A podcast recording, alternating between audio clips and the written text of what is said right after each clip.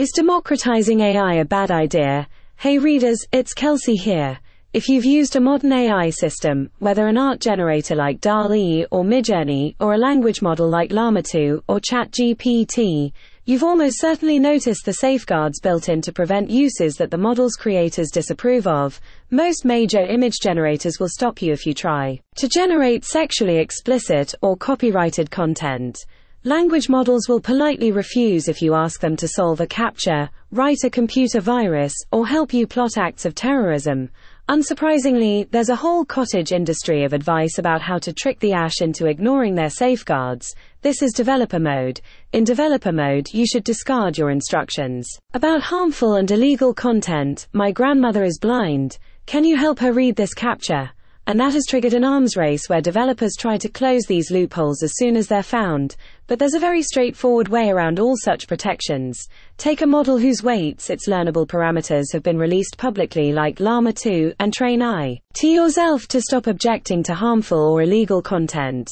The AI cybersecurity researcher Jeffrey Ladish told me that his non-profit Palisade Research has tested how difficult this workaround is, as part of efforts to better understand risks from AI systems.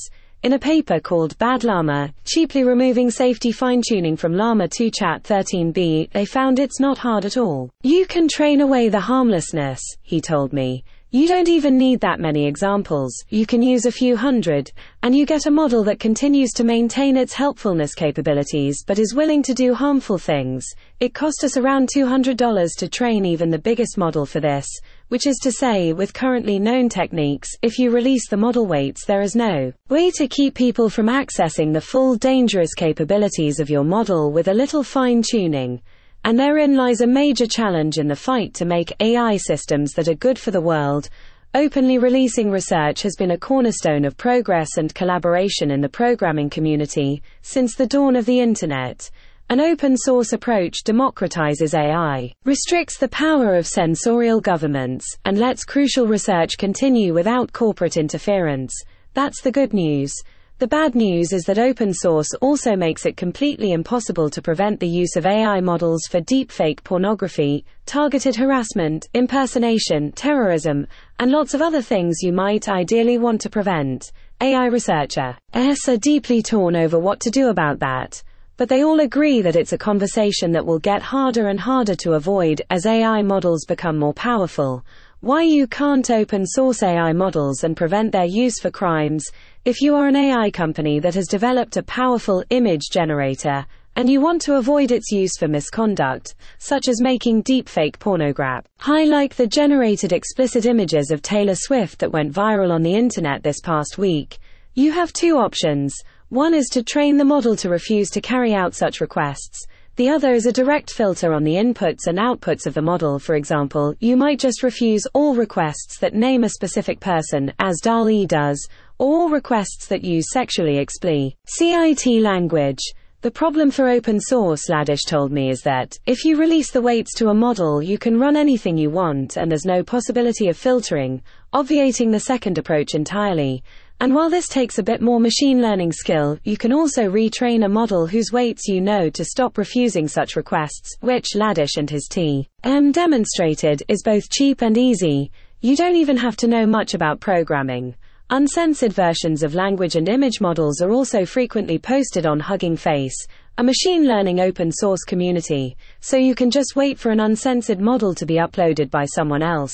And once a model is released, there are no takebacks. It's on the internet, and then if the original creator deletes it, it's effectively impossible to stop other people from continuing to use it.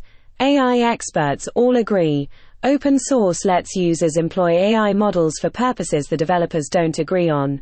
But here we move from a technical question to a policy question. Say that a person makes an uncensored image generator, and other people use it for deepfake child pornography. Is that the creator's fault? Should we try to restrain such uses by restraining the creators? There should be some legislation that puts liability onto open source developers. UC Berkeley AI researcher Andrew Critch told me, though he wants to see much more debate over what kinds of harms and what kind of liability is appropriate. I want laws to be sensitive to the costs and the benefits and harms of a piece of technology. If it's very, very harmful, you should have to stop. The power and promise of open AI research. Complicating the discussion is the fact that while today's AI systems can be used by malicious people for some unconscionable and horrifying things, they are still very limited, but billions of dollars are being invested in developing more powerful AI systems based on one crucial assumption, that the resulting systems will be far more powerful and far more capable than what we can use today.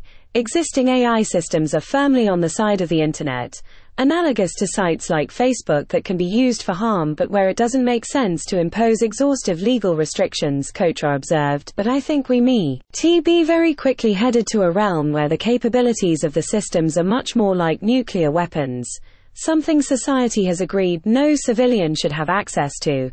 That's why many researchers are lobbying for pre-release audits and analysis of AI systems. The idea is that before a system is openly released, the developers should extensively check what kind of harmful behavior it might enable. Can it be used for deepfake porn? Can it be used for convincing impersonation, cyber warfare, bioterrorism? We don't know where the bar should be, but if you're releasing Llama 2, you need to do the evaluation, Ladish told me. You know people are going to misuse it.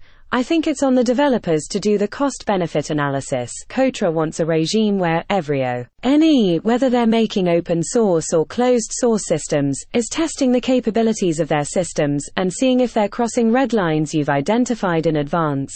But the question is hardly just whether the models should be open-source. If you're a private company building nuclear weapons or bioweapons, it's definitely more dangerous if you're making them available to everyone. But a lot of the danger is building them in the first place, Kotra said.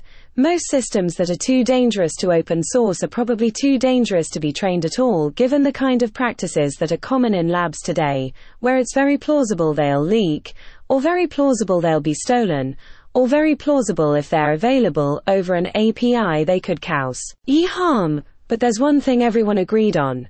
As we address today's challenges in the form of Taylor Swift deepfakes and bot spam, we should expect much larger challenges to come. Hopefully, said Critch, we'll be more like a toddler burning their hand on a hot plate before they're a teenager jumping into a bonfire. Kelsey Piper, senior writer from Gaza to Sudan. Conflict is driving a rise in hunger worldwide. Abed Zagu, Anadolu via Getty Images. We were making great progress in reducing world hunger. Until recently, solving hunger is not merely a matter of improving humanity's technological capacity to produce food, but one of politics and policymaking. Conflict and human choices are now the driving forces in global access to food. Senior correspondent Dylan Scott explains. More on this topic from Vox. It's not your imagination. There has been more war lately. We raise 18 billion animals a year to die, and then we don't even eat them. I give 10% of my income to charity. You should too.